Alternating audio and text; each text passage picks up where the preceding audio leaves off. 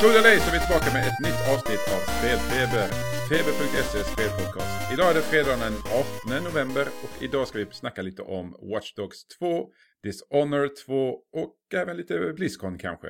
Eftersom André var ju där och André är med oss idag. Hej André! Hej! Välkommen tillbaka. Tack. Ja, och där var Emmy också.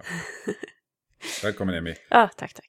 Ja André, låt oss börja med dig och så får du berätta om dina bravader i Anaheim, Kalifornien. Där du var Ehm, Blizzcon för två veckor sedan. ja, eh, jag åkte dit, hängde på Blizzcon, chillade med lite utvecklare från Hearthstone, eh, World of Warcraft och Overwatch. Och kollade på lite cosplay och lite turneringar och så såg när Sverige spöade Finland i en episk Overwatch-match. Var Den matchen var spännande. Ja, eh, det var, ja, det var ju riktigt episkt. Alltså sista minuterna där var ju, um, var ju riktigt svettigt. Båda Var det liksom högt tryck på- liksom? Ja, alltså det var... På publiken, eh, tänker de- Ja, ja, det var skitkul. Eh, så det, alla skrek och tjoade sig, men det var ju liksom fullsatt i hela lokalen sen typ timme tillbaka. Eh, men när, eh, när både Finland och Sverige liksom låg på eh, 99 procent och det var overtime så ballade ju alla ur och det var ju, ja, det var, ja, det var episkt. Coolt. Ja, för, för i den matchen var det ju också att eh, det var i sista matchen, eller sista ronden i sista matchen, eller ja. Det var, det var verkligen absolut, absolut sista matchen. Båda, Ja, det var... Den som vann, den vann, eh, skulle vinna bronsmatchen, eller tredjeplatsen. Och Finland gick ut på 99% direkt medan Sverige hade noll. Ja, Och precis. sen ändå lyckades det svenska laget med IDD då hoppade, ta sig upp till 99% och sen lite i overtime lyckades de vinna. Ja, det var och, snyggt. och, vad var det för karta? Det var eh, Nepal, tror jag. Det var Nepal, ja. Ja. Precis. Jag hatar den kartan, den är skitjobbig. Det känns som att uh, allting går så jävla Den är inte skoj, snabbt på den banan. Ja, men i alla fall, det var jätteepiskt. Och innan dess så hade ju, ehm, hade ju Sverige fått stryka av Sydkorea och sen i finalen mellan Sydkorea och Ryssland så sopade ju Sydkorea banan med Ryssland. Det var liksom, ja, vad var det, 5-0 eller något sånt där. Typ rätt omgång. Ja, det, det var en uh, väldigt 7-0. lätt match. För, Ja, det för var he- helt galet. Men vad gör man på Blizzcon?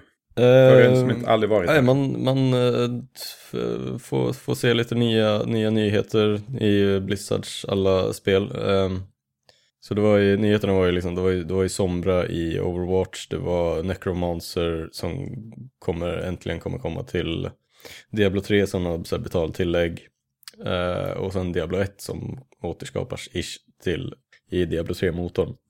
Och sen var det ju väldigt mycket eh, World of Warcraft uh, patch 7.2 nyheter som verkar vara uh, rätt feta för de kommer gå lite mer, vad ska vi säga, Destiny-stuket där de har massa så här mini-events i, så här mini-celebrations som de inte haft tidigare. Det verkar lite kul, det verkar vara lite så här mer, mer grejer för att uh, lätta upp stämningen i World of Warcraft helt enkelt. Det verkar ju lite roligt. Jag måste säga att jag är fan jävligt pepp på att börja spela det igen, men tid och så vidare. Men jag tror att de faktiskt har fattat att de måste liksom uppehålla det mellan expansionerna också. Jag tror det är därför de liksom ja, gör det nu. precis. Så det, de, de, när jag satt och snackade med Chris Robinson, Robertson, Robinson eh, som jobbar med designen så, så pratade vi mycket om liksom så här, att de har, de har ju, alltså sen eh, förra expansionen, Warlords of Draenor, så, eh, vilket var väl eh, lite fail om jag förstått det rätt. Eller, Emmy? Alltså, att det var fail. Ja, Ja. Alltså, ja, den togs ju inte emot så jättebra. Nej. Det är det du syftar på. Mm. Ja, precis. Eh, men så då lärde de sig en läxa och eh, då hade de ju liksom så anlitat eh, ett nytt stort team och tog fram massa nya eh, vad ska vi säga, program för att liksom ta fram mer material till spelet. Så det var ju typ en upplärningsprocess just då och med Legion så kände de att de träffade rätt för då var alla liksom som jobbade med spelet upplärda och kunde faktiskt hantera alla, alla verktyg för att, för att liksom bygga ut spelet. Eh, och nu kommer de ju liksom jobba i ett betydligt högre tempo än vad de någonsin har gjort tidigare bara för att liksom så kunna leverera nyheter hela tiden och för, förhoppningsvis så, så kommer inte ja, vanliga spelare som är vana med liksom så här World of Warcrafts tidigare tempo att liksom bli så här overwhelmed av nytt content där alltid finns nya saker att göra eller något sånt. Men det kommer bli kul. Så om man är World of Warcraft-spelare så lär man ju älska det här i princip. Ja, så jag tycker det känns jätte spännande att, att de gör en satsning. Det var kul faktiskt, för det visste jag inte, att uh, höra just att de kände själva att de inte hade lyckats så väl just för att teamet kanske inte var så tajt liksom och, uh, mm. och liksom så inne på det. Uh, så det känns ju potentiellt bra i och med att Legion har ju tagits emot väldigt bra och jag tycker också att det är en jättebra expansion. Att det faktiskt visar att de har rätt då, liksom att, att de känner nu att de är lite mer tajta och de att de vet liksom lite mer vad de ska satsa på och så. sen verkar de ju lyssna väldigt mycket på vad fansen säger också. De har ju tagit åt sig av kritiken, liksom att eh, det funkade inte förra gången, så nu fick de liksom lägga allt krut på Legion. Och, nej, men ja, ja, det känns bra för framtiden. Ja, och just med hela den här community-biten, de verkar ju ha, alltså Blizzard är ett av de få spelföretagen som verkligen är typ ett med sitt community. De är liksom, mm. de, de, de verkligen lyssnar på vad som sägs och tar till sig och liksom, ja, lyssnar på vad folk säger för att kunna leverera feta upplevelser definitivt. Ja, ah, vad var kul. det mer för grejer? Um... Men, det, då, ja, nej, men vi, det här, vi har ju mer eller mindre täckt vad som var nytt där. Men det jag är lite nyfiken här är, vad, vad, vad, du åkte dit som press. Och ja. då antar jag att du fick chansen att, att spela eh, i princip allt, alla nyheter som hade att visa som Diablo och eh, Sombra. Ja. Men om man, åker, om man åker dit som en eh, vanlig person, då får man Finns göra... möjligheten också? Nej, alltså, då stå i jättelånga ja, köer. Då får man stå, vi hade ju ett, ett separat rum bredvid pressrummet där allting var uppriggat för så vi, vi kunde bara gå dit och spela när vi vill utan att liksom, eh, stå i kö i tusen år. För det var ju, ja, det var ju Hearthstone, ny expansion till Hearthstone också som var typ skitlång kö. Och det var ju liksom så här, var, var man inte pressad var man troligtvis tvungen att vänta i alla fall en timme för att få testa nya grejerna. Och det känns ju lite lite tråkigt. Så gött att vara press. Sen fick jag möjligheten att prata med utvecklare också. Lite mer face to face. Mm. Pratar du något uh, Overwatch? Eller spelar du något? Uh, ja, jag testade ju Sombra. Men det har väl alla gjort nu så det är väl lite ointressant. Jävligt kul, kul karaktär. Uh, men sen pratade jag med Michael Chu, tror jag han heter. Som uh, är lead designer på, på Overwatch. Nej, de pratar väldigt mycket om så att, att Overwatch just Overwatch-teamet är väldigt så här multikultur och de försöker liksom så här få spelet att vara så multikultur som möjligt för att liksom så inkludis, inkludu, inklusera, eller vad säger man? Vara så inklusivt som möjligt. Ja, precis, vara så inklusivt som möjligt. Och det, det är ju trevligt. Ja, nej men det, det, Overwatch är stabilt. Jag måste börja spela det igen. Men jag väntar fortfarande på Symmetra ska... Men har inte hon eh, buffats igen? Nej, vi väntar ju på det fortfarande. Mm. Ytterst lite har hon fått en liten mini-buff men inget inte som hon var en gång i tiden. Men är det värt att åka dit eh, liksom bara som, som besökare? Liksom? Skulle, du, skulle du betala pengar ja, ja. För, att, för att åka dit? Alltså jag är ju inte världens största eh, Blizzard-fan. Jag, jag, har, jag spelar spelen, jag liksom vet vad det handlar om, men det är inte så att jag liksom så här, blir eld och lågor så fort jag hör Blizzard. Liksom. Men um, ja, om man är liksom så här stort Blizzard-fan så kan det vara värt att åka dit. Jag tror biljetten kostar ju liksom 200 dollar men då får du ju liksom tillgång till eh, ja, jävligt mycket material. Du får liksom titta på eh, diverse, ja, först den här presskonferensen som är liksom rätt fet eh, och sen får du ju massa paneldebatter och frågestunder som du kan ta del på. Och ja. Men allting är alltså öppet för en, eh, en normal, normalanvändare? Eller vad ja, och sen är det jävligt, jävligt roligt att se se matcherna spelas live. Det är ju liksom, det är, det är väl det roligaste i princip. Så det kan man göra mellan, eller så kan man ju testa spel och skit mellan, eh, mellan matcherna. Det, det, är två dagar eller är det tre dagar? Eh, det var två dagar, två intensiva dagar. Sen får man ju köpa biljett till Kalifornien också, vilket är, ja, kostar lite pengar men Jag tror att det är liksom så här, om, om man inte, ja precis, det, det går väl, ja, allt som allt eh, så kan man väl komma undan med så 8-10 tusen eller sånt där. Men det, sen finns det ju den här virtual ticket-grejen som är 25 dollar eller vad det eller 29 kanske. Ja, något sånt. Eh, ja, så får du ju se all, allt, allt, alla presentationer, alla eh, eh, matcher och så, så det är ju bara allmänt kul att se. Om man gillar det liksom. Hinner man, liksom, hinner man gå på allting när man är där eller är det så att man nej, får prioritera? Liksom? Nej, jag har ju, jag har ju, jag har ju en fet backlog med så här, eh, paneldebatter jag skulle vilja titta på. Men jag mm. hann väl se ett par matcher Overwatch, eller just specifikt när Sverige spelade. Och det var både ja, Overwatch och sen uh, Heroes of the Storm Fnatic när de uh, når på den andra platsen där. Ja, just det. Men, men en precis lika viktig fråga är, hur är matsituationen på det här stället? Får man äta Murloc-burgare? Över förväntan. Alltså jag, jag har ju jag har ju åkt på en hel del eh, mässor eh, ja, i min karriär och det har ju alltid varit, maten varit skräp liksom. Det, fan, ses är den värsta mässan på det från front för du får en låda med typ chips och en sunkig macka. Men här var det liksom, det var en fet jävla buffé för hela pressen.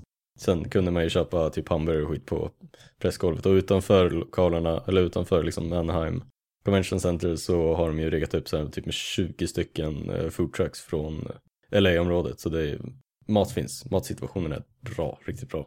Det är, ja, det var den bästa matsituationen jag varit på på en, så här, på, på en mässa. Ja, så är man Blizzard-fan så är det värt ett besök tycker du? Oh ja.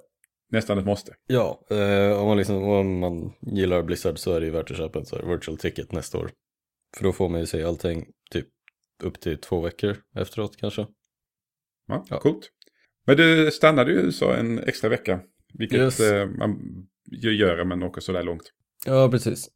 Gjorde du någonting annat spännande som... Eh... Ja, jag lärde mig surfa, tappade min GoPro-kamera, fick en ny GoPro-kamera. Typ det. Tog du en sväng upp till San Francisco eller? Uh, ja, precis. Körde lite San Diego och sen San Francisco. Gjorde väl inget speciellt, bara chilla. Fick du äta någon bra burgare? Det är väl det som är det viktigaste att veta. Uh, käkade ju in and out, vilket är de bästa. Som Five Guys också. De är öppna på västkusten och det är ju så fantastiskt. Ja, stabilt. Jag åt i Five Guys i Los Angeles. Det var, det var bra. Ja, det är riktigt bra. Men en annan person som varit i Los, äh, inte Los Angeles, i San Francisco, fast inte på riktigt, det är ju du Emmy. För du har spelat Watch Dogs 2. Ja, precis. Jag, jag håller mig till att eh, köra den enkla vägen ut. Slippa flygresor och jetlag och grejer. Eh, ja, eh, Watch Dogs 2. Eh, jag, jag har ju bara spelat pyttelite av ettan, eh, så att eh, jag gick verkligen in liksom med öppna ögon i det här, men vi har, har förstått så var ju inte alla överförtjusta i ettan, utan det har varit lite så här delade läger. Liksom. Vissa tyckte det var jättebra, vissa tyckte att det var eh, ganska enformigt. Liksom. Eh, så att jag har inte haft så jättestora förhoppningar på eh, Porch Dogs 2, men däremot så gillar jag ju liksom konceptet med, med Open World. Så att, eh, jag är lite nyfiken direkt här, vem, hur, vem, vem har sagt att det var jättebra?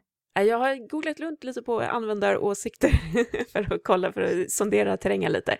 Och eh, alltså, det verkar verkligen som att det var ett eh, delade läger liksom. Men jag för uppfattningen om att du inte tyckte att det var bra, att du tillhör den nej, skaran som... nej, nej, alltså det största brottet det gjorde var ju att det var högst, högst medelmåttigt. Uh. Om ens det. Det var nästan värre. För att det var så tråkigt bara. Uh. Ja, jag, sa, jag fick... Eh jag fick samma känsla, det var liksom Det var, det var, det var så här, det kändes så här väldigt klyschigt och det var ju så konstigt när de försökte göra hackare till någon så här ascoola punk eh, snubbar och tjejer så det blev bara det, det kändes så väldigt krystat på något sätt och det, blev, det, det funkade inte. Mm. Det fanns ingen som helst glädje i spelet heller. Nej precis, det var liksom allting var det, det bara kändes klumpigt, det var klumpiga kontroller och bara kändes ja, allmänt otajt. I alla fall om man liksom kollar och jämför det med typ GTA 5 eller något sånt där. Det är bara det blir lite, det är lite mm. skillnad mellan de spelen. Jag tror inte man ska jämföra liksom Watch Dogs egentligen med, med GTA 5. Eh, för att GTA 5 är liksom lirar lite så här i sin egen lir, eh, liga liksom. Men eh, eh jag måste säga att jag, det som jag har spelat av eh, Watch Dogs 2 eh, tycker jag faktiskt är riktigt roligt. Ehm, det, vad jag har förstått så var det ganska repetitivt eh, på många sätt i ettan. Och här har de liksom eh, utbudet av, av uppdrag och sidouppdrag känns eh, faktiskt eh, riktigt varierande. Eh, och ehm, de har ju liksom ökat på antalet sätt som du kan hacka på och ehm, eh, liksom humorn känns inte heller alltså, krystad tycker jag utan det är ganska roligt liksom.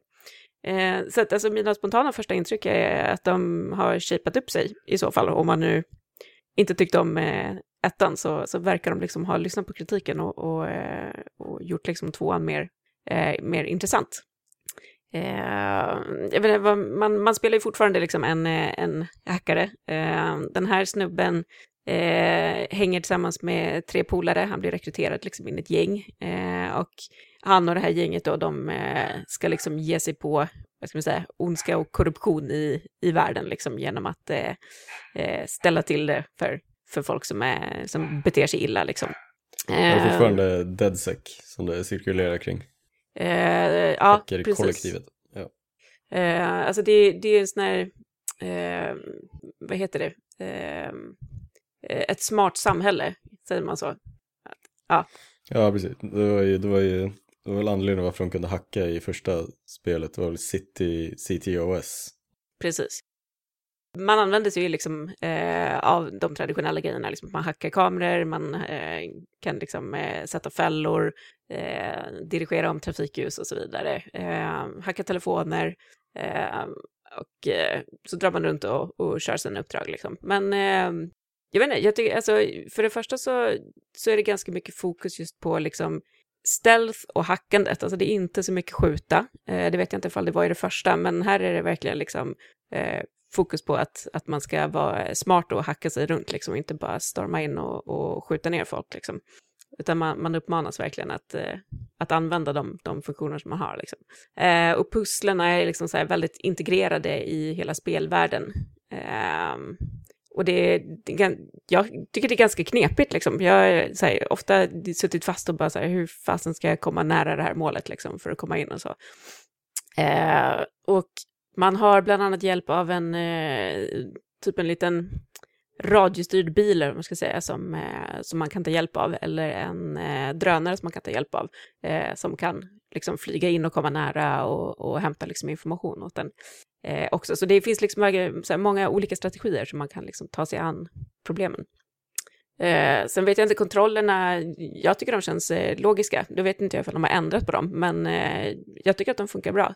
Eh, det är fortfarande liksom inte lika tajt som, som sagt som i, i till exempel GTA 5. Alltså körningen till exempel känns lite mera jumpy och inte riktigt lika liksom eh, realistisk om man nu ska, ska säga, liksom, typ som att bilarna accelererar jätte, jättefort till exempel, eller stannar jätte, jättefort, alltså inte så här realistiskt liksom. Eh, men eh, alltså överlag så tycker jag fortfarande att det, är, att det är roligt liksom. Inte stött på något game breaking och ja, är positivt, eh, positivt första intryck. Det som jag inte tyckte så mycket om i första spelet, förutom då att handlingen var, den motiverade mig inte alls att köra vidare. Allting var bara liksom så dystert och tråkigt. Mm. På, på ett dåligt sätt. Men det var, det var de här uppdragen man skulle, man skulle typ klättra upp på en byggnad. Och sen skulle man gå runt och titta var man kunde klättra upp igen. Eftersom man är inte som eh, Ezio eller de här i Assassin's Creed-spel. Man kan inte klättra och hoppa hur som helst i, i Watch Dogs. I alla fall inte i det första, jag har inte spelat tvåan ännu. Mm. Men så skulle man då, och sen skulle man stå på ett speciellt ställe så man skulle kunna se en speciell kamera för att kunna hacka den och sen ska man kunna titta runt med den kameran och kunna hacka en annan grej för att öppna en, en grind. Sen gå igenom där och sen ska man fortsätta klättra upp så man kommer upp på toppen av den här byggnaden då. För att man ska kunna hacka någonting där uppe. Det var väldigt mycket så, sådana uppdrag, vilket var bara typ inte skoj. Mm, men jag tror att de, de försöker verkligen liksom gå ifrån det här repetitiva. Eh, det, är liksom, det är mycket mer varierande uppdrag nu, eh, där det liksom Alltså det är lätt att nå kamerorna från till exempel olika vinklar, man springer runt, liksom, plockar en kamera här, plockar en kamera där, eh, eller tar en helt annan strategi, liksom, lurar en vakt och går ett annat, eh, att, att, lura, eh, att bli av med en vakt till exempel genom att sätta en efterlysning på honom. Eh, så att liksom, eh, ja, man, man, kan verkligen ta sig an liksom, olika strategier. Så att, eh, ja, jag tror att du kanske ska bli positivt överraskad om du testade Frode. Nej, men det lilla jag sett, eller sett en del, men jag har ju inte spelat själv. Men det verkar vara mycket mer glädje, mycket mer färg och mycket mer möjlighet i tvåan än man hade i ettan. Ja, men det är väldigt färgglatt och sen så känns det som att det ligger liksom en så humoristisk ton över hela, liksom. Redan från början och i liksom de, de första uppdragen liksom, så är det väldigt så här, eh, ja men lite så här, eh, vad ska jag säga, Ja, nej, men humorist, jag, jag, hittar inget bättre ord liksom. Det, det, ligger, alltså, det är väldigt så här, lättsamt liksom. In, ja, men så länge det tar sig själv på allt för, stor, allt för stort allvar så är det ju här eh, direkt, absolut direkt mycket bättre än ettan. Ja, nej, det känns definitivt inte allvarligt eh, överhuvudtaget. Det känns snarare liksom som lite så här parodi på, på, eh, på liksom hackers i verkligheten, eller vad man ska säga. Och det, det känns som det är rätt väg att gå för den här serien. Mm. Nej, men ni får testa. Jag, eh, ja, jag ska fortsätta spela och, och se om det håller i sig, liksom. men eh, det känns bra. Ja, det får vi ta och göra. Ett annat spel som jag vill testa som jag inte har testat än det är Dishonored 2. Också en uppföljare. Yes. Och, du borde... Eh, det har du spelat, André. Ja, en, eh, en, en skvätt. Jag körde, jag körde på PC och hade de här, eh, jag körde på en dator med dubbla GTX 1080 och när jag startade så fick jag typ 40 FPS, vilket är helt vansinnigt. Men efter lite pill så fick jag det att rulla på bra. Men alltså, ja, bortsett från det så var det ett, ett, ett bra spel, det jag spelat hittills. Det är ju som sagt en uppföljare på Dishonored som släpptes eh, för, ja, var det, fyra år sedan eller något sånt, utvecklas av Arcane Studio. Och eh, ja, det går väl att förklara det som en sån där själslig uppföljare till eh, Thief med lite okulta inslag. Så det är liksom, det är FPS stealth med, ja, med väldigt mycket möjligheter och det är, det är just valmöjligheterna i spelet som, som gör spelet. För du har möjlighet att bemöta varenda situation på valfritt sätt oavsett om du vill slåss eller stealtha. Och, eh, nu har man väl ännu mer eftersom du har två olika karaktärer. karaktärer ja, men eh, jag kan gå in på det på en gång. Eh, just karaktärerna, du får ju spela som antingen eh, Corvo Atano från, eh, som var protagonisten i första spelet, eller hans dotter som är nuvarande eh, kejsarinnan som heter Emily. De har ju... Är det en spoiler? Uh, nej, det är det inte. Nej, okay. uh, det är verkligen två, två minuter in i spelet så, så uh, ja, det är en spoiler för om du inte har spelat första spelet där, antar jag, men det, ja, deal with it, antar jag. det borde man gjort vid det här laget. Ja, man tycker det, för det är ett av 2012s bästa spel, så det borde man ha gjort. men ja, Emily och uh, Corvo är ju två olika karaktärer som har samma, vad ska vi säga, eh, grunduppsättning, förmågor. De, de kan både liksom eh, använda, en, vad ska vi säga, en variant av blink som gör att du kan ta dig från en punkt till en annan på, ja, en blinkning i princip. Mm, jag tror att eh, Emelies version heter någonting annat, använder sig av tentakler, men det är samma koncept. Eh, och sen är de båda väldigt så här, agila, de kan hoppa och göra lite lattjo grejer båda två som praktiskt taget ninjer i i eh, spelet. Eh, men sen ju mer du spelar desto mer, ju mer eh, förmågor kan du låsa upp och det är ju här de olika karaktärerna skiljer sig. Emily kan bland annat använda en, en rätt fet attack som är domino som gör att du kan markera typ ett par fiender. Sen kan du välja att attackera, eller så här, attackera en, en av dessa fiender på valfritt sätt om du liksom vill stealtha och typ göra en knockout eller eller ja, bara döda dem straight up med eh, svärd så, så kommer de, de två resterande också gå samma öde till mötes. Och Corvo har ju också rätt flådiga förmågor. Men är de lätta att kontrollera eftersom det låter som det är väldigt många olika förmågor som man måste hålla koll på för att man ska Ja, nej men du har ju, du kan ju, du, du, du, kan ju, det är ju, du, du, du kan ha ett, du, du har ett svärd i ena handen och liksom, sen kan du välja en kraft eller ett vapen i, i andra handen. Så då har jag alltid eh, bara två saker att hålla reda på. Och det är vänster och höger okay. trigger i princip. Så, och sen kan du snabbt skifta mellan detta om du har ja, tangentbord och snabbkontakter eller kommandon och, eller mus med scrollhjul. Mm -hmm. Så, så det är nice. Eh, någonting jag verkligen älskar det är ju liksom atmosfären i spelet. Det är ju den här steampunk-världen som är eh, uppritad på någon sorts, eh, någon sorts karikatyrfigurer som vandrar runt. Och det, det, det, känns, det känns som en väldigt unik approach till det hela. Och sen är det... Jag gillar också det i, i det första spelet. Det kändes fräscht. Speciellt det hela den här valgrejen. Ja. Och bak, bakgrundshistorien med valarna som flyger omkring. Ja, den är, det, det, alltså det, det, det, är så, det, det är ett konstigt ställe att, att vara på. Men det, det har ju... Det alltså känns hela, ändå naturligt hela, för, för ja, Hela stan har ju liksom en egen identitet. Och man, så här, mm. man kan ju gå runt och läsa om diverse saker i liksom den här världen. Som, och det, allting är ju bara jävligt intressant. Det är ju väldigt välskrivet.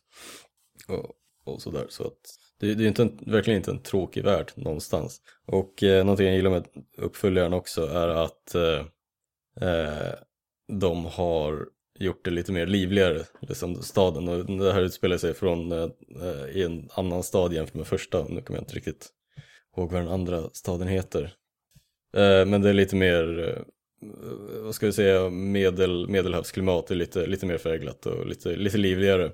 Och till skillnad från spelet, den första staden i första spelet, där eh, fick man ju hålla på, det var ju någonting som hette The Rat Plague som gjorde att, eh, ja, det var fett många döda överallt och det var knappt någon människa på gatorna. Men de här, den nya staden är ju, den, den är ju full av, full av folk, full av NPCs som du kan, eh, ja, ta ett snabbt snack med och få lite bakgrundshistoria och det, det känns som att det, det, det, är mycket, det är mycket livligare. Det låter som ännu ett FPS-spel, även om det inte är FPS liksom som Doom, Battlefield. Men ett, eh, ännu ett väldigt bra spel, spelat från första persons vinkeln i år. Så det är mycket sånt den här hösten. Verkligen. Men det, det var jävligt roligt att spela. Men det, det är så här, mm, valmöjligheterna sträcker sig inte bara till liksom mm, var du, var du, hur du ska liksom bemöta situationen, om du ska gå en lite mer stealth-väg eller om du ska eh, röja med svärdet.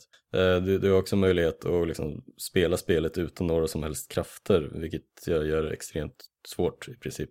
Som gör att du måste förlita dig på, ja, du måste ha stenkoll på din omgivning och liksom, du, du kan inte springa ifrån situationen lika lätt som du kan om du typ har blink eller något sånt där. Och det är, ja, det är extremt många valmöjligheter och det är, det är bara roligt. Jag gillar valmöjligheter faktiskt. Ja, det är bra. Men det finns ju ingen eh, multiplayer något sånt här i det här va? Mm, nej, det gör det inte. Men som du säger, man kan spela om med två olika karaktärer och man kan välja att döda eller inte döda. Värt att nämna är ju att eh, du får välja att spela mellan eh, Corvo eller Emily praktiskt taget på en gång i spelet. Så eh, efter det valet är gjort så, liksom, så får du spela igenom och alla vardera karaktär har ju en egen sätt av dialoger Eh, men det, den är, du kommer få uppleva en snarlik historia bara, så här, olika färdigheter. Så, men man väljer och sen har man eller man kan, man kan du, växla mellan? Du kan inte växla mellan, det trodde jag från början att okay. du, du, skulle kunna göra. Men jag vet inte om de, ja, du måste i alla fall spela igenom spelet två gånger för att få liksom the complete experience. Okej. Okay. Ja. Och sen måste du spela igenom typ fyra gånger till för att kunna liksom så här, vad som skulle hända var om jag mördade personerna istället för att bara köra en knockout. Men det är sån här chaos-grej fortfarande som från Ja, precis. Uh, så, det, så om du mörd, springer runt och mördar massa så, så kommer det ju sluta med att uh, det hela blir svårare. Du, du, du kommer få fler vakter efter dig och uh, ja, det är mer kaoset helt enkelt. Så, men om man går en mer stealth-väg så kommer det vara lite mer, lite mer fridfull upplevelse men fortfarande en del vakter som så här, letar efter dig men de är mer aggressiva om du spelar mer aggressivt.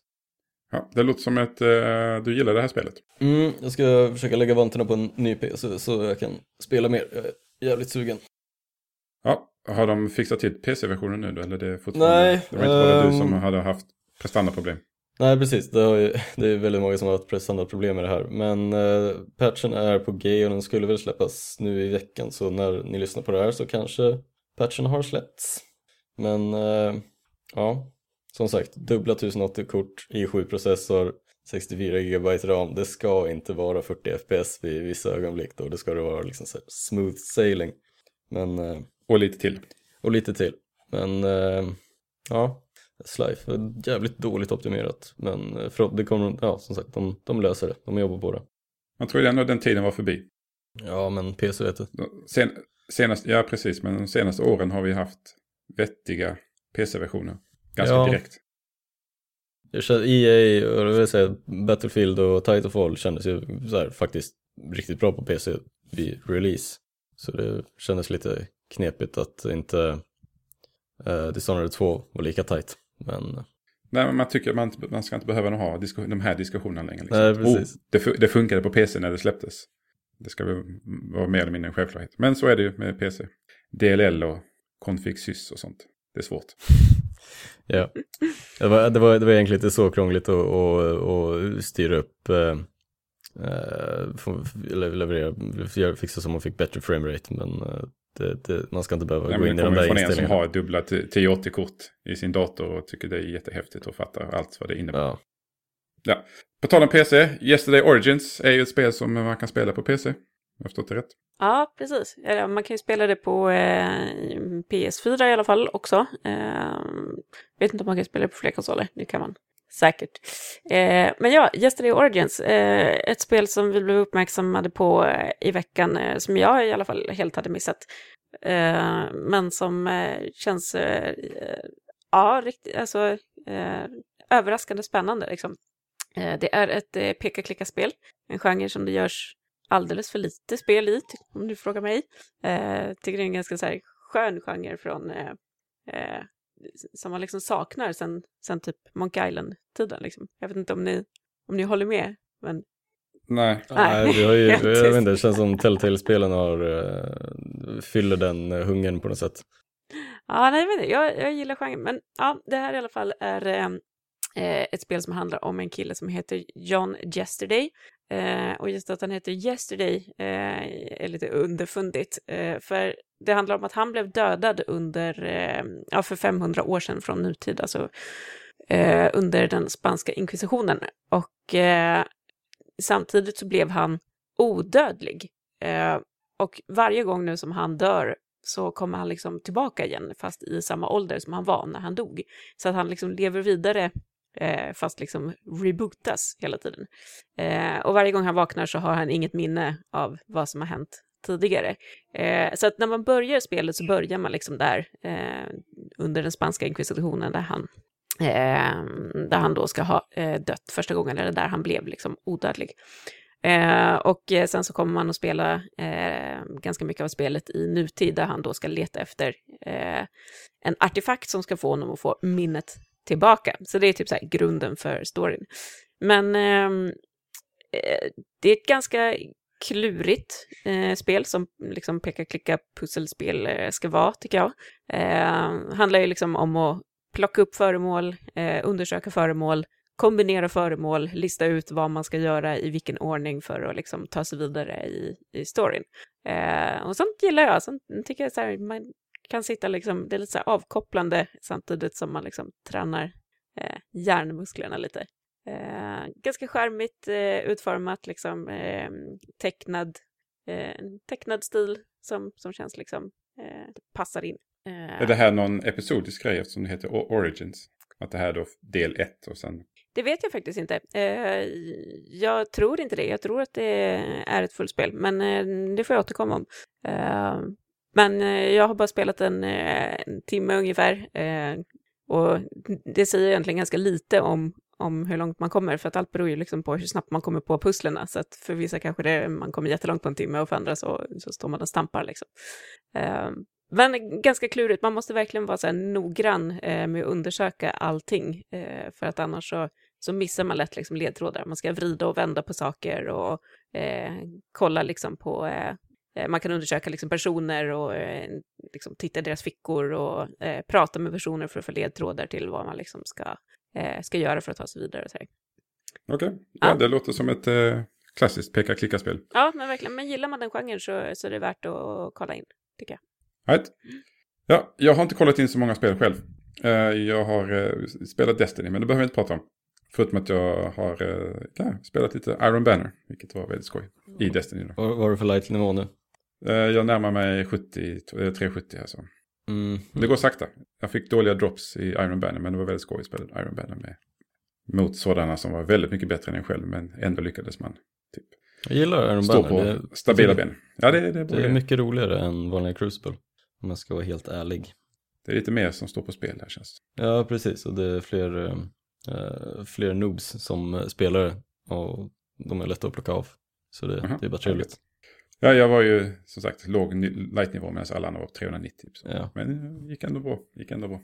Det gäller att vara smartare än de andra bara. Ja, där var Destiny-minuten, där var den slut. Ja. ja. Vi uh, går snabbt in på veckans nyheter och betar av allt som har hänt. Så, veckans nyheter. Då var det ju så att uh, The Game Awards är det dags för i år. Jeff Keelys sån här um, uh, ceremoni där det delas ut priser till förra årets bästa, eller det gångna årets bästa spel. Att säga så. Och eh, som vanligt är det ju massvis med spel som är nominerade, bland annat Uncharted, eh, vi har ju eh, Firewatch har ju fått väldigt många nomineringar. Men även eh, ditt favoritspel, eh, André, eller ett av dina favorit favoritspel, Titanfall 2. Ja, jag borde fan bli sponsrad av Titanfall 2 snart känner jag. uh, nej men precis, de har, de, de, de, har fått ovanligt många, oväntat många här, nomineringar i, eh, i år. De har ju, för det första så har de ju liksom så här, den, den, stora Game of the Year eh, som de är nominerade tillsammans med Uncharted, Overwatch, Inside och Doom. Men sen har de också eh, fått typ Best Studio Game, Best Game Direction och eh, Best Multiplayer Game, Best Action Game. Så det är ju, är det, ju, det är ju kul att se att de har fått så pass bra kritik och liksom att de har ett så pass välpolerat spel att de får liksom den här, den här spotlighten på sig. Är du förvånad? Eller känns det liksom Ja, jag är faktiskt lite förvånad. Alltså, sure, det, det är ett skitbra spel och jag fullkomligt älskar att spela det. Men det, det känns som att eh, folket är väl lite mer in på liksom så Battlefield 1-fronten eh, än, äh, än just äh, ja, en Titanfall. Så det, ja, alltså det, är bara, det är bara kul att se egentligen. Så det var intressant att se Doom som ett av Game of the Year-spelen. Alla älskar väl Doom? Ja, det är sant. Men det finns några överraskningar här. För den Game of the Year-listan är ju, den är ju ganska given tycker man. Ja, eh, men sen har du ju... Eh, du, du, sa, du sa att det var Overwatch va? Inte Firewatch? Overwatch, ja. I Game, I game, ja, uh, game of the Year. Ja, nej, jag tänkte om, om, Firewatch har fått många nomineringar men Game of the Year är ju, borde ju inte vara en av dem. Nej, uh, Best Narrative uh, har Firewatch fått bland annat. Men det spelet som fått ha mest nomineringar är ju, är ju Uncharted 4 så det, det, det är inte helt orimligt att, uh, att det spelet får årets Game of the Year. Det borde, känns som att den är ganska given. Ja, för det är liksom, det, det, det är Best Studio Game Direction, uh, Best Narrative, uh, Best Art Direction och det har ju liksom Uncharted på alla de här listorna. Mm. Men ändå, vem är det som röstar fram vinnaren?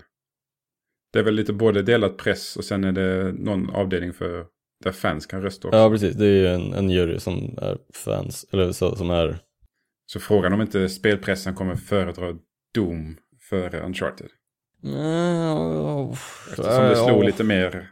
Ja, det var, det var lite mer, det var lite mer oväntat att, att det skulle bli så bra. Alla förväntar ju sig att Uncharted är bra. Ja, men Uncharted är ju så pass bra att det, liksom, att det är liksom the shit. Ja, det är väl eh, i början på ja.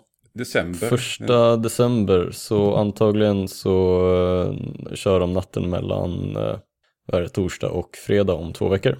Ja, det är mitt i natten. Det är ju typ någon sån här klockan tre eller fyra grej. Ja. Så, för oss. Ja. Sen några dagar senare är det ju Game Awards, eller Sonys uh, Playstation Experience. Ja. Så då kommer vi säkert få se nyheter på både Game Awards och Playstation Experience, vilket är ju lite mini-E3 i, i vintern. Ja, precis. Värt att nämna också, som kom, någonting som kom ut idag när det gäller Game Awards är ju att eh, efter det hela den här No Man's Sky-debaclet. Han som har hand om eh, Game Awards, Jeff Keely, har sagt att de ska ha lite mer strikta regler för vad de visar på Game Awards så det inte ska vara så alltför missvisande. Det är bra. Det är mycket bra. Men det är, det är ju annars oftast sådana här eh, datoranimerade trailers som skapar lite stämning. Inte, men inte mycket mer. Ja, men jag tror att de, de lär ju fortfarande köra, köra så här datorgenererade trailers. Men eh, om de ska visa något så här gameplay så måste det faktiskt vara gameplay om de kör någon så här Steam, eh, ja som Steam kör nu att screenshots och spelvideor måste vara, faktiskt vara screenshots och spelvideor från spelet och inte ja, för en del trams som de försöker säga att det är gameplay. Vi får se. Ja, ja. Nej, det är bara några veckor bort. Och, eh, ska det bli kul att se. Yes. Förhoppningsvis får vi se något nytt spel där också. Men det, det är inte, senaste åren har inte varit på samma sätt som det var tidigare när det visades på tv. Då var det lite, oftast lite större spelavslöjanden. Ja, men det, det var väl, var det, var det det här året de ska försöka korta ner det eh, avsevärt bara för att få det tajtare? För att det var väl typ fyra, fem, okej, tre, fyra timmar långt något år. Ja, det får de gärna göra. Ja. Det, men som sagt, jag sitter ändå inte upp och tittar på det. Så. Nej, precis. Man ser bara godbitarna dagen efter eller något sånt. Ja, eh, vi pratade lite om Titanfall. Vi kan fortsätta prata om Titanfall. Eh, eh, utvecklarna Respawn. Yes. eh, har ju sagt att eh, de vet inte om de ska göra Titanfall 3. Det låter lite osäkert på, på Titanfall 3-fronten. EA har ju sagt att de bara, men vi backar upp eh, den här eh, franchisen så eh, Eh, det, det, det, det, är, men det är det enda de säger, att de backar upp franchisen. Och de hävdar ju fortfarande att eh, spel, eller just release-luckan är, är bra, liksom. den, är, den är rimlig ändå. Men eh, det var en intervju med Vincent Pella där han sa att eh, sales, alltså säljsiffrorna, de, de Eh, det är väldigt svårt att se på dem om det kommer bli en uppföljare och med tanke på just Call of Duty och Battlefield 1 så lär ju inte säljsiffrorna se så jätte, jättebra ut för Titanfall 2. Sen tycker jag han avslutade det hela ganska, ganska vackert på något sätt. Uh, under den här intervjun så, så flek en, uh, flick, sa en publicist från EA som medverkade in, under intervjun bara, ja, vi, men vi är, vi är committed to the franchise liksom. Och sen så avslutade med Eh, Sampella med So whatever the fuck that means. Sen var det över. Så det var... det är rakt på sak i alla fall. Ja, men, han, man märker ju att han är lite, lite missnöjd över situationen för att uttrycka sig lätt. Men eh, det var väl första gången han, eh, eller någon från Respawn verkligen så här, uttrycker sig lite negativt i hela situationen. Tidigare har det bara varit att nej men vi, vi jobbar på spelet och gör vi ett bra spel så kommer folk köpa det. Så är det bara. Men eh, ja, Ja, men de har ju en pågående relation för de har ju det här eh, Stjärnans krigsspelet. Ja. Som ska väl släppas 2018 eller 2019. Ja, just det. Så de kan ju inte... De kan inte droppa liksom. Bli alltför dåliga ovänner med EA just nu. Nej, ja, de har inte råd med det. Men jag tror att de skulle överleva utan EA också. Med tanke på liksom hur välpolerat Titanfall är. Så... Precis. Activision ja. kanske köper upp dem och Ja, precis. I samma intervju så pratar de lite om att hela den här situationen är konstig för att Vincent Pella är ju för detta Activision och jobbar ju med Infinity Ward. Han var en av grundarna av Infinity Ward till och med. Och de, deras största spel var ju just Modern Warfare 4, eller Call of Duty 4 och Modern Warfare. Som ja, precis har släppts som en remaster. Och inte, han känner, han känner sig väldigt lite så här obekväm i situationen för att han konkurrerar med sitt, sitt sitt, liksom, ja, sitt eget spel. Ja, sitt eget största och mest eh, framgångsrika spel. Kan man ju säga. Det, ja. Ja, Modern Warfare Remaster, det är ett bra spel. Ja, jag måste testa multiplayer. Jag startade Infinite multiplayer Warfare är, Multiplayer är god. Mm. Men det är det här med att man ska hålla på att uh, uppgradera sina vapen igen. Det är lite segt. Ja, men det, det jag tycker är roligare att göra det i Modern Warfare än uh, typ uh, ja, de senare Call of Duty-spelen för att det bara det, det, känns som en skönare progress när man faktiskt låser upp vapnen istället för att man får så här upplåsningstokens som man låser upp valfritt vapen. Det, det, det, blir inte lika, det blir inte lika roligt att göra det med tokens än med faktiskt ren erfarenhet. Ja, vi får ta och lira lite ja. eh, inom kort. Yes. Så, eh, då, eh, låt oss prata lite om den här nya Nintendo-konsolen. Mm, NES Classic Edition. Vi har ju pratat om den tidigare. Um, den, en liten minikonsol som uh, Innehåller 30 stycken gamla Nintendo-spel, eller Nintendo 8-bitar-spel. Eh, det blev ju inte helt oväntat en succé och är därmed helt omöjlig att hitta ja. i butik. Och eh, online också. Det verkar vara liksom slutsålt överallt. Och det beror väl både på att, det har, att den har varit extremt populär, men det beror väl också på att de har skickat ut en ganska begränsad upplaga också. Eh, jag försökte luska lite i affärerna här. Eh, Eh, ingen nämnd, men eh, i eh, de affärer som vi antog liksom kunde sända, sälja konsolen så sa de att först hade de fått löfte om att de skulle få in en batch och sen så hade det liksom inte ens kommit någon. Så att det har försökt, överhuvudtaget varit liksom svårt för återförsäljare att få in tillräckligt mycket enheter att sälja. Liksom. Men ja, det är tråkigt när, när det är många som liksom har sett fram emot den. Jag hade gärna huggit, huggit tänderna i den här. Den är, den är perfekt julklapp. Ja, eh, den hade väl varit det. att de inte kommer att kunna få in allt för många nya enheter innan jul. Ja, nej, nästa batch skulle väl komma i början av nästa år, va? Så att eh, man får väl lägga en liten lapp kanske i ett paket och säga att i början av nästa år kommer du få en julklapp. Kanske. Ja, kanske. Ja, men även folk som bara förbokar den här maskinen en, två dagar efter mm. den offentliggjordes. Så eh, de har inte fått Nej. sina enheter. Så det, det var verkligen... Nej, många sa att skrivit att vi kan inte garantera liksom, att, eh, att ni får, men så fort vi får in nya så kommer vi skicka ut dem liksom, till, till de som står i kö. Eh, men samtidigt, det är väl jättekul att, eh, att det är så stort intresse för den, för att det är ju verkligen liksom smidigt. Och jag menar, det har ju varit en del kritik om att eh, den bara innehåller de här, eh, vad säger 30 spelen. Men samtidigt så är det ju liksom 30 klassiker också. Så att eh, man har nog ganska mycket att göra med den, tror jag. Så får vi se. Mm, nej, men det, det, det är en eh, kul apparat, helt klart. Mm. Lite konstigt med så korta eh, sladdar till handkontrollerna bara, men Ja, det hade den ju fått lite kritik för. Men det, det har ju tag, faktiskt tagits fram en, eh, en kontroll eh, som är trådlös. Så att vill man lägga lite extra pengar så, så går det att lösa. Ja, men det, det, har man tänkt att köpa sån julklapp så kan det bli svårt. Låt oss Ja. säga så. Eh, ja, eh, vi, låt oss prata lite Xbox. Från Nintendo till Xbox. Mm. Idag, eller i veckan så kom det ut ett Twitter-meddelande där någon sa att eh, den personen höll på att strömma sitt spel, eh, sitt Xbox-spel till sin mobiltelefon. Mm. Eller rättare sagt sin Windows 10-telefon. Stämmer. Eh, han jobbar ju som betatestare eh, för Microsoft och har, och kommer liksom med mycket Microsoft-nyheter som ibland har visat sig stämma och ibland visar de sig inte stämma alls. Så man får väl ta det lite så här, men, med en nypa salt. Men eh, det vore konstigt om Microsoft inte jobbade på det med tanke på att det var liksom ändå väldigt mycket snack om det från, från början när de började prata om liksom att man ska kunna strömma ifrån sin Xbox eh, till liksom PC. Eh, Det kan man ju. Ja, precis. Man, du kan spela Halo på din PC via, via din Xbox nu. Exakt. Eh, och liksom, eh, det funkar bra liksom till, till bärbara enheter eh, som har liksom Windows 10 bara med eh, tillräckligt stora. Eh, men det är just liksom mobiltelefonstorleken då som, som inte liksom har fått stödet. Och det har ju många väntat på, så att jag skulle vara förvånad om de inte jobbade på det. Sen ifall det verkligen har kommit så långt att det testas och, och så vidare, det återstår ju liksom att se. Men det vore konstigt om de inte släpper det helt enkelt, så jag tror nog bara att vi kan sitta lugnt i båten och vänta liksom. Ja, nej, för Sony har ju detta med, eller Playstation har ju, har ju detta med sina, med ett gäng utvalda telefoner, har de remote Mm. play. Och det är en cool grej, det hjälpte ju mig en gång att eh, när jag hade glömt köpa vapen och surr i eh, Destiny. Och jag kom på det, så var jag tvungen att, jag var också varit i en helt annan stad. Så jag var tvungen att springa hem till någon i den staden, eller som jag knappt kände i den staden. För att hitta wifi eftersom det går via, det går inte att göra det via eh, telefonnätet. Så fick jag koppla upp mig via remote play, köra igång, ta mig till den här hubben där man kan träffa sur eftersom jag bara hade en timme på mig. Fick gå in, köpa vapnet och sen kunde jag stänga av och lugna mig. Så, så där hjälpte det mig, men annars är det ju inte...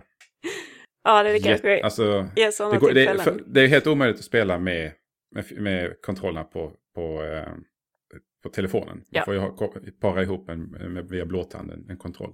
Ja, precis. Och det blir ju väldigt lite skärm, så att frågan är ju liksom eh, hur mycket man kommer använda det. Men bara, den, bara det faktum att möjligheten finns, liksom. Skulle du vilja ta med din eh, telefon in på toaletten och en handkontroll, så visst, fine, liksom. Då kan man göra det. Nej, men en, eh, en cool grej som Ja. eh, när det behövs så är det väldigt bra. Som den gången när jag hade glömt köra, köpa ett visst vapen som var tillgängligt just då. Mm. Gäller att fokusera på de viktiga grejerna. här. Ja, precis. Nej, men jag, hade velat, jag har velat köpa det i flera år och jag har inte fått det i någon drop. Det här, han har sålt den tidigare men jag har missat den då. Och sen nu hade jag glömt så var det bara en timme kvar och jag var långt ifrån min Playstation. Men nu gick det. Mm. Eh, på tal om eh, skjutargrejer. Eh, Sombra, vi pratade om det innan. Hon har kommit till de vanliga Overwatch-servrarna nu. Den här nya karaktären, hackerkaraktären. Mm. Hon testades ju i en dryg vecka på testservrarna men nu är hon ute så alla kan spela henne. Jag har själv inte ens startat Overwatch av någon konstig anledning så jag har inte provat henne själv. Men Inte jag heller. är man sugen att prova spela som Sombra så är det väl bara att köra igång. Alltså det verkar som att folk tycker att hon är ganska rolig att spela. Eh, hon är nog väldigt taktisk som vi pratade om eh, förra veckan. Så att, eh, bra tillskott. Ja, och sen är hon, är hon ju ny så folk är inte vana och vet hur man ska hantera henne. Mm. För hon, hon, har ju, hon är ju väldigt bra på att sätta stopp för till exempel Torbjörn eller några andra Mm. sådana här grejer. Och om man, om man inte är van med det så tar det lite tid. Men jag antar att det är väldigt många Sombras som spelas just nu de närmsta veckorna innan det lugnar ner sig lite. Det lär det nog vara. Så, låt oss gå vidare. Eh, du kan titta på ditt papper du har framför dig och välja en nyhet för en gångs skull. ja, får jag välja? Vad trevligt. Eh, nej, men vi kan väl ta Super Mario Run då. Eh, ett spel som jag eh, eh, tycker verkar, det verkar väl kul, charmigt. Det har ju fått ett eh, lanseringsdatum, 15 december. Eh, och det var för, bara för iOS va? Om Ja. jag inte minns fel. Mm. Det stämmer. vi stackare som sitter på Android får ju vänta ett tag till då. Men ändå, jag kan ju sno makens telefon kanske. Testa lite. Eller ungarnas iPads. Ja, detta är väl en eh, typ Endless Runner fast Mm, man har banor. precis. Den stora nyheten som gjorde att folk, eh, att det uppmärksammades är att eh, det kommer kosta pengar och inte vara gratis. Eller inte innehålla mikrotransaktioner. Nej, precis. Vi visste att det skulle kosta pengar men att eh, man skulle kunna prova det gratis. Men eh, nu, var det, nu var det ju bekräftat att det innehåller inga mikrotransaktioner på något sätt. Vilket ju är fräscht att se. Ja, Men det eh, känns, som- känns som att det också det är ett fåtal utvecklare som kan komma undan med det här. Och, och ett Mario-spel kan ju göra det, känns det som. ja, precis.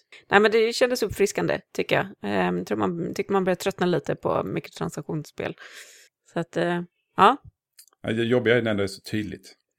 När man, när man verkligen liksom, ja, du kommer inte klara det här om du inte, eller du kommer klara det här men det kommer ta dig flera dagar. mm. Men betalar du fem spänn nu så. Och vi vet att du inte kommer att orka, så vi vet att du kommer att betala de här pengarna för att slippa. Typ så. Ja, men det, det blir eh, den 15 december 10 dollar, eller vad skulle det kosta? Ingen aning, men det var inte så mycket. Va? Känns, eh, känns värt det i alla fall. Nej, det, det ser vettigt ut och eh, det i grunden verkar det vara ett, ett spelspel, inte ett spel för att locka folk på pengar. Mm. Och på tal om Mario, då kanske blir ett Mario direkt vid eh, Switch-lanseringen. Det kom ju ut lite rykten i veckan att eh, Nintendo har ett nytt Mario-spel redo och att det kanske kommer släppas i samband med Switch-lanseringen i mars månad. Antagligen är det då spelet som visades under den här eh, presentationstrailern för Switch Ja, just det. den riktigt trevliga nyheten här är väl att detta Mario-spel blir mer som Mario 64 än eh, de här Super Mario World, eller 3D World-spelet som släpptes på Wii U. Vilket var ett eh, väldigt bra spel, men det är inte riktigt det man vill ha efter Mario 64. Det innebär då att det- är liksom öppna världar där man kan gå runt och göra olika uppdrag beroende på vad som finns att göra så såklart. Men i Mario 3D World var det mer banor, traditionella banor. Här är då man har lite mer. Man går in i en bana, men där inne kan man göra flera olika saker ha fritt spelrum och hitta på Mm. saker. Ja, men det känns väl vettigt att det kommer ett Mario-spel till eh, lanseringen av, eh, av Switch. Liksom. Det, Mm, men det är spännande att det inte har läckt någonting eller överhuvudtaget. de är Förutom den här fruktansvärt bra på att hålla tätt den här gången. Alltså. Eller kanske inte bara den här gången, men de är bra på att hålla tätt överhuvudtaget, Nintendo. Eh, I samma ryktesveva kom det ju, att, kom det ju fram också att eh, det här nya Zelda-spelet Breath of the Wild eh, med största sannolikhet inte kommer att vara klart vid Switch-lanseringen. Mm. Det känns tråkigt. För det var väl det enda spelet som egentligen var, kändes som att det var klart. Liksom. Ja, Eller på, på, liksom, på listan, att det var så här, de, de har ju inte läckt några spel överhuvudtaget, liksom, alltså vad det är vi kommer att få spela på Switch.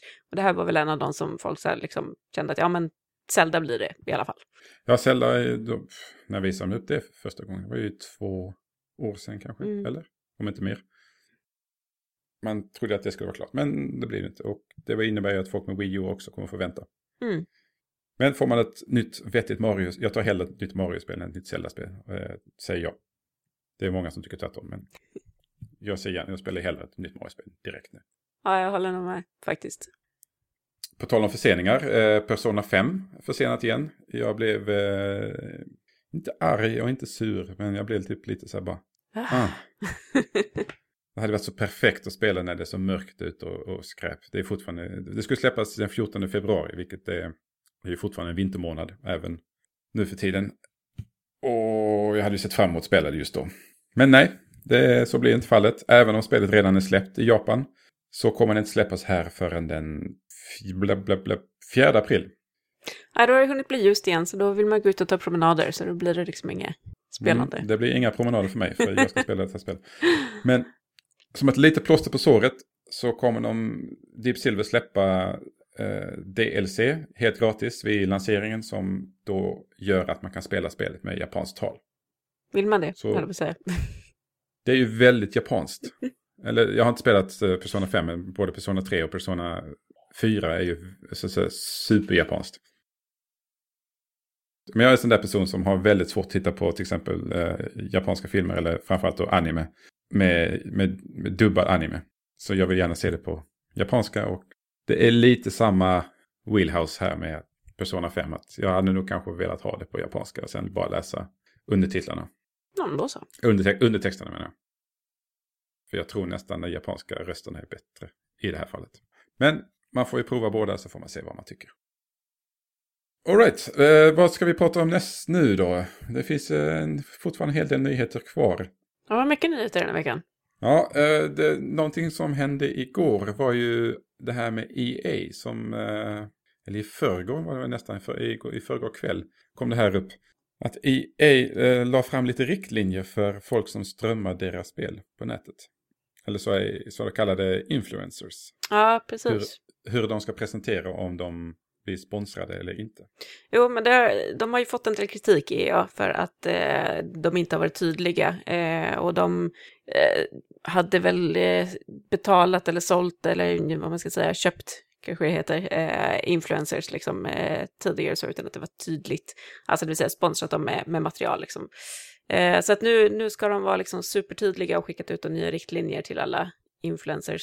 Eh, det vill säga de som strömmar på Twitch och YouTube och eh, kanske liksom eh, twittrar och instagrammar och, och eh, håller på. Eh, och då ska de då märka liksom eh, innehållet eller materialet antingen med en hashtag eller med liksom en vattenstämpel där det då eh, står antingen att det är sponsrat av EA, det vill säga att de till exempel har fått åka på någon bjudresa eller sådär, eh, men att EA inte liksom har kunnat påverka innehållet och åsikterna och så. Eller så ska det stå att det direkt är eh, så att säga advertising, att det är liksom köpt av, av EA och då har de liksom också haft eh, möjlighet att, att liksom påverka vad som sägs i innehållet. Eh, och det är väl bra, eh, kan jag tycka, för att jag tror att det råder ganska mycket tveksamheter liksom kring, alltså just de som, som tar del av, av innehållet, de som följer liksom YouTube-stjärnor och så, eh, vet nog inte alltid liksom om det är direkt sponsrat, är det företagets åsikter som kommer ut eller är det liksom YouTuberens åsikter som kommer ut. Så tydlighet är ju alltid bra liksom. Ja, definitivt. Mm.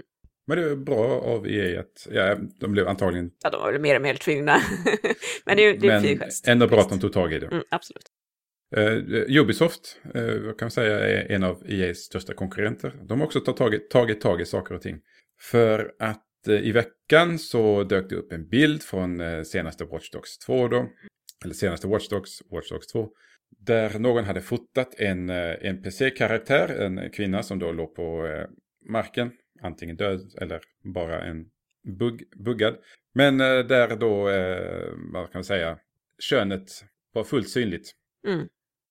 Nu finns det ju en hel del naket i, i Watch Dogs, både män och kvinnor, och det är ju inget konstigt med det. Men just den här bilden fick väl då lite extra uppmärksamhet eftersom det var ganska detaljerat könsorgan, om man säger så. Mm. Och väldigt, eh, alltså, en väldigt utfläkt bild kan man väl säga. Det var väl liksom väldigt exploaterat. Att, Ja, precis. Och den här personen som laddade upp den här bilden då, eller tog bilden och laddade upp den, blev, eh, fick en temporär avstängning av Sony på grund av att man får inte ladda upp snusk och sånt där. Sen började han tjafsa lite med kundsupporten och sen fick han då tillbaka sitt konto eh, ganska direkt eftersom det var ju någonting som var i spelet och jada, jada, jada. Hur som helst, detta ledde till att eh, Ubisoft sedan eh, gick ut och sa att vi får patcha bort den här, just den här NPC-karaktären. Men vi kommer fortfarande behålla alla snoppar och snippor i spelet. Vi ska bara typ justera det lite för den här karaktären så folk inte blir bannade från PSN. mm. Ja, jag har inte stött på några snoppar och snippor själv i Watch Dogs 2 ännu. Vet inte vad jag ska säga. Alltså, just den här bilden var ju liksom väldigt, eh, kändes extremt onödigt att, att, att ha liksom den NPCn i, i spelet. Sen är det ju svårt att uttala sig liksom om de andra då, eh, snopparna och snipporna. hur liksom exploaterade de är liksom och hur det framställs och sådär. Men eh, Jo, man undrar ju också att att liksom, den här personen om han lyckades få den här karaktären att bugga ut på ett sånt sätt så den låg exakt så. Eller eh, vad är situationen? Ja, vet inte.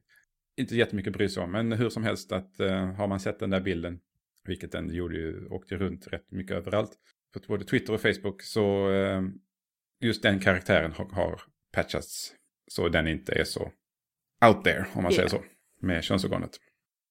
Mycket konstig grej, men det hände. Det är fortfarande okej att skjuta av folks huvuden, men det, det här är inte okej. någonstans måste dra gränsen också. Inte så mycket kvar egentligen att prata om. Det var ju, vi kan ta några snabba här. Guardians of the Galaxy sägs vara Telltales, Telltales nästa spel. Eller ett av Telltales nästa spel. De har ju typ 80 spel på gång samtidigt alltid. Men eh, förra eller i 2015 blev det ju klart att de hade något spel på gång tillsammans med Marvel. Och det var ju, tänkte man, oh, Spindelmannen, X-Men. Mm. Finns, finns ju mycket finns här. mycket välja mellan, ja. Men eh, det, var, det han- kommer antagligen bli ett Guardians of the Galaxy-spel, vilket är också stabilt. Och eh, kan säkert göras mycket bra med. Detta kom fram via ett dokument som eh, dök upp under, under den här pågående strejken mellan spelindustrin och röstskådespelarfacket, SAG-AFTRA. Och någonstans bland de här dokumenten står det, står det att ett Guardians of the Galaxy-spel för Telltale, att det fortfarande är okej att jobba på. Eftersom det, produktionen började innan ett visst datum. Ja, läckor kommer från eh, oväntade, oväntade håll. Ja, men Telltale gör ju bra spel, så det kan nog, det kan nog säkert bli bra om man är ett Marvel-fan. Så kommer en, nytt Guardians, en ny Guardians of the Galaxy-film nästa år. Så det passar säkert bra. Precis. Ja, Guardians of the Galaxy utspelar sig i galaxen eller ute i rymden. Ett annat spel som gör det är ju EVE Online. Vilket är helt gratis just nu. Snygg övergång där. Jo, nej men precis. EVE Online eh, har ju fått ett gratis alternativ ska man säga. Eh, det går ju fortfarande att, eh, ha, att spela betalalternativ och då eh, får man ju liksom lite mer av allt så att säga. Men ehm, eh, att, eh, att EVE Online blir gratis eh, innebär ju liksom att de eh, kan locka liksom då nya spelare eller locka tillbaka de som kanske har tröttnat och känner att de inte spelar så pass mycket att man vill liksom lägga pengar på det varje månad. Um, så att, eh, bra eh, tycker jag. Det är sådana här spel som jag själv inte har tagit mig an, för jag känner liksom att jag har inte tid att lägga ner liksom, eh, den, ja, det, det känns som att det tar liksom extremt mycket tid. Eh, men nu, nu har man ju liksom en anledning att, att testa det. Så passa på om ni inte har testat innan. Ja, precis. Det, det känns som ett, ett av de spelen som man är lite rädd för att börja. Och speciellt att betala för. Ja, ja, men det känns lite så här, det är ett spel som man liksom kan köra igång på förmiddagen liksom och sen så blinkar man och sen så kollar man upp och så är det liksom mitt i natten. Lite så. Två år senare. Ja. Ja, då så. Då tar vi väl och avslutar med det. Vi kan ju passa på att säga att Xbox fyllde 15 år i veckan också. Så Grattis, grattis. grattis Xbox. Hem och krama era gamla Xbox-konsoler lite extra. Ja, den lanserades ju i USA då, men den kom ju inte till Sverige förrän ett halvår senare. Mm. Så, vi får väl ha en ny, nytt jubileum eh, i mars eller i april när det släpptes. Ja. då. Någon, någon gång då i alla fall. Eh, Som ni kanske märkte så eh, försvann André halvvägs här. Han var tvungen att åka hem. Mm. Eh, Det var inte så att han bara var uttråkad och somnade. Men med det vill vi tacka för oss för den här gången. Eh, Vill man ställa någon fråga eller välja något annat vettigt så kan man göra det genom att mejla spelfeber.feber.se. Emmy är Emmy- MIZ på Twitter. André är Andstraj. Han är inte här och rättar mig så skitsamma. Googla på Andreas så hittar eller Andreas Stray, så hittar ni honom.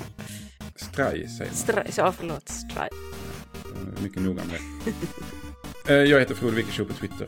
Så där kan man följa oss. Och man kan följa oss alla såklart på pp.se. Så till nästa gång, simma lugnt och eh, hej då! Hej då!